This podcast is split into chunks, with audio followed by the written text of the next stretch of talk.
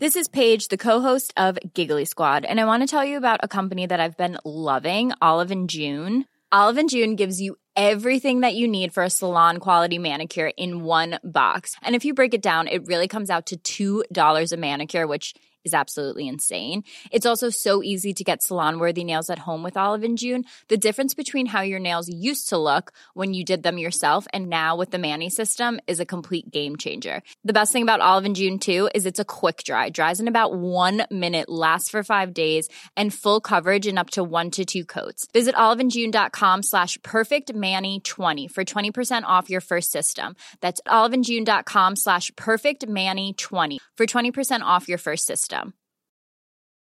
Quality sleep is essential. That's why the Sleep Number Smart Bed is designed for your ever-evolving sleep needs. Need a bed that's firmer or softer on either side? Helps you sleep at a comfortable temperature? Sleep Number Smart Beds let you individualize your comfort, so you sleep better together. JD Power ranks Sleep Number number 1 in customer satisfaction with mattresses purchased in-store. And now, save 50% on the Sleep Number Limited Edition Smart Bed for a limited time. For JD Power 2023 award information, visit jdpower.com/awards. Only at a Sleep Number store or sleepnumber.com.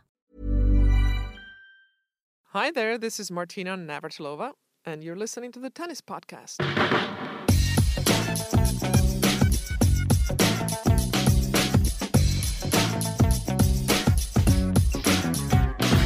Well, hello and welcome to the Tennis Podcast. It's Middle Sunday. Wimbledon is not happening, but the Tennis Podcast is. This is a special bonus Tennis Podcast for all you Wimbledon fans that are suffering from withdrawal symptoms on this very special Middle Sunday. And very special it is because I'm joined by Mats Wilander, host on Live at Wimbledon this week. I've been sat next to you all week, Mats Wilander, and it's been an absolute pleasure. Thank you for joining me on the podcast. Thank you. Thanks for having me, Catherine. It's been a fantastic first week at Wimbledon, so lots to talk about. It has. Do you think it's been one of the best in recent memory? I certainly do. Yes, I do, actually. I think, first of all, obviously the weather has been cooperating, so we've really only had the covers on once for a very short time at the beginning of one day, and which is great because there's a big difference when it's disrupted in the middle of the day or just at the beginning. And then there have been some amazing matches and amazing stories. Dustin Brown and Rafael Nadal, great match and an unbelievable story. And then on top of it all, Heather Watson and Serena Williams. But there's so many more. And really, it's the depth of the game in both the men and the women. You're having big names play each other already in the third round. And that's great for tennis, tough for the players. Absolutely. For me, it's the best third-round lineup I've ever seen in terms of matchups. Kyrgios Raonic in the third round, amazing. I won't ask you to talk about every single one of the highlights from the first week, because frankly, we'd be here all evening, because it really has been blockbuster. What were your highlights? Well, I mean, certainly Dustin Brown played that kind of tennis against Rafael Nadal. And the fact that I think we all were sort of waiting for that to happen, and when your expectations are fulfilled and you have that match that you think, I mean, that match might happen 1 in 20 tries. Dustin Brown comes out and plays like that, and also on top of it, Rafa maybe not playing at his best, and the crowd I think was sensing the fact that this is possible. We've seen this from Rafa. We saw it last year against Nick Kyrgios. We saw Lucas Ross on. That's like some kind of a memory in the back of my head, and I don't even kind of remember what the match would happen, but it's like a ghost I think for Rafa, and so there's this demon, and then it happens. And I think that was so amazing. The Heather Watson and Serena Williams was, to me, so unexpected. And I think for everybody, it was so unexpected. Literally, you just didn't want it to get blown off the court. But I think it caught everybody by surprise. Obviously, it was full. Every seat it was sold out, obviously, but everybody was in there in anticipation. But it was more sort of, I hope this is going to be a decent match, and I hope she doesn't get destroyed like Serena usually does to somebody like Heather Watson, because all she does really, it puts the ball back in play, is what we thought. But that's not really the case. Heather Watson pushed her much harder, and then to see Henman Hill be completely packed and them enjoying it that much. I mean, I don't think I've ever heard the noise level at a tennis tournament be louder and people enjoy it more than that match. I really do. Well, that was certainly my highlight of the first week, watching the climax of that Watson-Serena match in our Live at Wimbledon studio with the whole crew. And you actually said, when Heather was serving 3-love up with the double break, you said if she doesn't get this, she will certainly lose a set. And the certainty with which you said it was... And I suddenly felt really deflated, because I thought, well... Mats Wilander doesn't get things wrong. So, and then as soon as I saw her lose that game, I thought, oh no, it's Mats has got this one right. And lo and behold, you did. But another thing you said while we were watching that match was, you said, if Heather can just steal a couple of percentage points or a handful of percentage points in a few areas of her game, she could be a top player. First of all, where do you think she can get those percentage points? And second of all, what do you mean by top-level player? Where could she get to? Oh, I think she's top 10 material, for sure. She moves well enough, and you have to move well enough. If you're her size, you have to move that well. She can definitely add some power to her serve. The first serve can be more of a weapon. Now it's a serve. It's basically a serve where it's very safe. She can set the point up with it, but we're talking about grass courts. So when she gets out on the clay or on hard courts, that serve is less of a weapon. So she can do some technical adjustments. She can get a little bit stronger, and she can definitely add to the serve. The second serve needs to have a little more spin on it, but we're only talking for the first serve maybe another 2 miles, 3 miles per hour. We're not talking 10 miles per hour, because that's impossible to find. And then in her ground stroke game, she's so quick absorbing power, going from left to right. She's very quick going forwards as well, but no one's going to bring her forward, so she's going to have to get use the quickness there by herself, meaning she's going to have to set points up and really come into the net. And she's not going to win matches by coming to the net and volleying, but she's going to steal things out of the air. Rafael Nadal is a really good model to look at, because Nadal hits great shots and then he hits one volley. That's all he needs. And Heather Watson is so quick, and she can move in there, and it's just going to take the racket out of some of these women's hands. And she's going to be... I mean, she needs to be a pain in the butt to play against. That's really what she needs to be. So if she can add a little bit of a slice backhand, because again, she's quick and she has a great attitude, and that has taken a lot of players to the very top of the game. So I don't really see her stopping, and I think that she should be disappointed that she lost. In her tweets that you played out on Live at Wimbledon, she did say that she was, I don't know exactly, but she was gutted. I mean, she really felt like she should have won that match. That's exactly the right reaction that she must have. Not be pleased at all because she lost. She knows she can play with the best player in the world. That's all she takes from that match. Yeah, absolutely. She should be seeing it as an opportunity miss, shouldn't she? Just to quickly bring you back to Rafael Nadal, I've been going through in the Live at Wimbledon studio, we all have, just how many, the wide spectrum of opinion about Rafael Nadal, from he's completely finished to this is just a tiny little blip, to John McEnroe saying in no uncertain terms he needs to ditch Uncle Tony. Where do you sit in that spectrum on all those various Rafa-related points? Well, he lost in 2009 to Robin Söderling at the French Open, the first time he's lost there. And then he didn't play Wimbledon afterwards, and he had some injury problems. Then he comes back, and he has an unbelievable year, I believe, in 2011, 2012. And he comes back and he plays better than ever. And he's added a little bit of a slice back. And so he's not old enough yet to not think that he can still improve. So I think he's going to take what's happening to him on the clay court season, which, by the way, wasn't that bad. For a regular player, it's a pretty decent clay court season. He won a grass court title in Stuttgart, so he knows what the feeling is to win. He plays against Dustin Brown. That's the craziest opponent that he's going to be up, most probably in his whole career. And not saying Dustin Brown could have done this against the other players, but maybe he could have. We don't know. It just happened to be Nadal that day. And it just happens to be similar to what Nick Kyrgios did to Rafa Nadal last year. Well, hold on. Nick Kyrgios might win this year's Wimbledon. In my eyes, he has a really good chance of going very far, and he can definitely do some damage. So I wouldn't be as worried as some people say. Rafa Nadal needs to go with the development of the game. Roger Federer has gone to a bigger racket head. He's hired Stefan Edberg.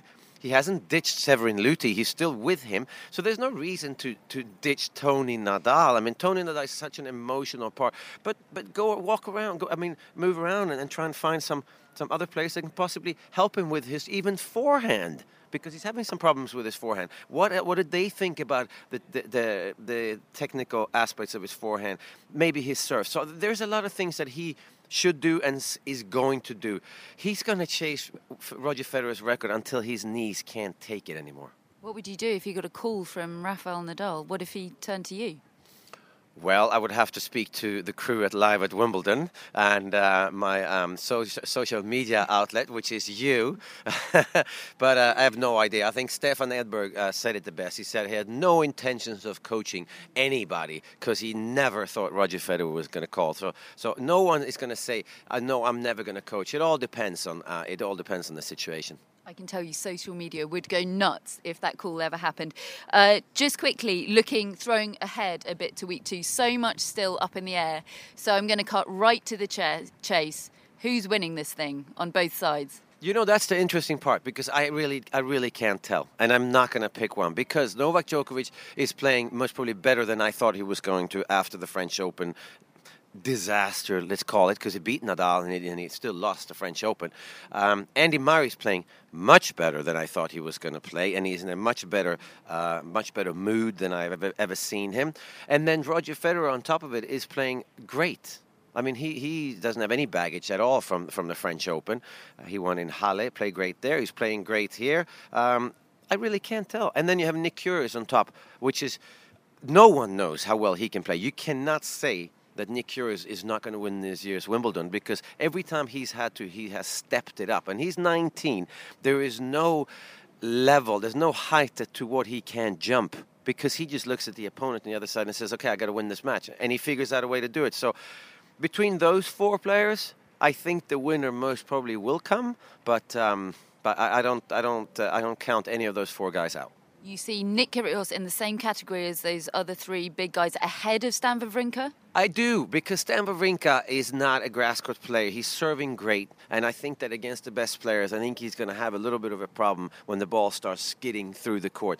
The second week, it's true, the ball bounces a little higher, but it's also going to be a bit quicker. And for Stan Wawrinka to do the French Open double with Wimbledon, I mean, the odds, I don't know what the odds are. They must be pretty high. But I think that Nick Kyrgios has a grass court game. I think that he made the quarterfinals here. He made quarterfinals with Australian Open. Well, he's not going to be happy with another quarterfinals, I can tell you. He needs to get to at least a semifinals before he's even starting to smile about his tennis. And I would think that he'd be really, really disappointed. In fact, I think he'd be the most disappointed player to leave Wimbledon without winning Wimbledon, because he's 19 and he's fearless. He has the game. He's proven that. He's even beaten Federer on clay. So there's no reason why he shouldn't be feeling as confident about winning. The only reason is he hasn't won, so he doesn't know what that feeling is. I wasn't very scared when I won at 17, 18 years old. Boris Becker wasn't either. And when Boris Becker won as an 17-year-old, I mean, we had some serious players. John McEnroe was playing great. Ivan Lendl was playing great. Stefan Edberg was already playing great. I was playing great. So, and then Becker comes in, and he blows everybody away, but with tennis that we had never seen. So Nick Kyrgios has that possibility. I really believe that. Just finally, before I let you go, I know you've got very important dinner plans, more important than chatting to me. You spend all day chatting to me, but everybody here, you're one of the only people I've spoken to who isn't picking Andy Murray for this title. Do you think everyone's getting a bit carried away there because it's Britain, because it's Wimbledon, because he's playing so well? Well, I mean, I did pick Andy Murray when I came in there, but after the first week, it's crazy for anyone to think, is what I'm saying, who's going to win, because Federer is playing well enough, Murray is playing great, but so is Novak Djokovic. And now you put in the unknown limit of how well Nick Kyrgios can play, because that's what people have made a mistake about, is that, well, no, they can't win yet. No, you have no idea. Nick Kyrgios might be the greatest player of all time once his career is over, and he has the weapons, he's got the belief. What is Roger Federer and these guys going to do when he starts his circus on the court and their whole crowd just turns against them and they go for Nick Kyrgios, and suddenly he has 15,000 people at the Wimbledon Centre Court, maybe the player box of the other player is cheering for them. That's it. unless it's Andy Murray. But if it's Novak Djokovic and Roger Federer, I mean, he's going to be able to turn everybody to him. So I say be very careful of writing him off. And if you do, it's not fair to him because he hasn't had a chance to prove to everybody that he has the game to win Wimbledon yet. Wow, what a seismic event that would be for the world of tennis if Nick Kyrgios won Wimbledon this year. One final word from you before I let you go. Who's winning the women's? Well, now that Serena Williams has gone through that match against Heather Watson, I would think that she has it's a bit of a wake-up call for her. And I think that she's most probably feeling like, I'm not playing that well. I need to focus a little bit more. She's going to go back again, drawing board, Sunday. They do have a day off at Wimbledon, everybody. And I do think that now that's away. It's over with. I mean, it's nearly like she didn't nearly want to win against Heather Watson because she's British and she's such a nice girl, or nice woman, I should say, Heather Watson. So I think now everyone is an enemy for Serena, and I think the crowd... Including her sister. Including her sister, which is going to be very interesting. But I think that now that Heather Watson is out, there's a lot of us that would like to see Serena Williams actually reach Steffi Graf 22, actually win a calendar Grand Slam, because she hasn't done that, and actually become the greatest female player of all time, because she is the most dominating in her era. Okay, I know I said it was the last question, but since you've said that, I have to ask you, is she going to do it? I do believe that she is going to win Wimbledon, and I think she's going to win the US Open. Yeah, and I do think she's going to win another tournament next year, another Grand Slam, and she will be considered, before the end of 2016, Serena Williams will be considered the greatest female player of all time. Even if she doesn't win the calendar Grand Slam, she'll still catch Steffi Graf, I think, within the next 2 years. Wowee, those are blockbuster predictions. You see, David and I do blockbuster predictions all the time, but we don't know what we're talking about and we always get them wrong. I'm so confident that you've got those right. As I say, everything you've said this week in the Live at Wimbledon studio has been bang on. Mats, thank you so much for joining me on the Tennis Podcast. Thank you, Catherine. It's a pleasure to be with you. Thanks. Mats is going to leave now to go and have his lovely dinner plans. I am wrapping up for the day. We'll be back tomorrow once the fourth round action has resumed. We are the Tennis Podcast in association with The Telegraph, and we're supported by BNP Paribas. Thanks for listening.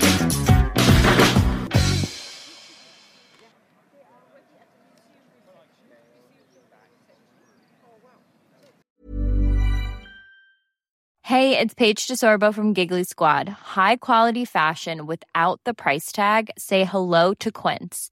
I'm snagging high-end essentials like cozy cashmere sweaters, sleek leather jackets, fine jewelry, and so much more. With Quince being 50 to 80% less than similar brands.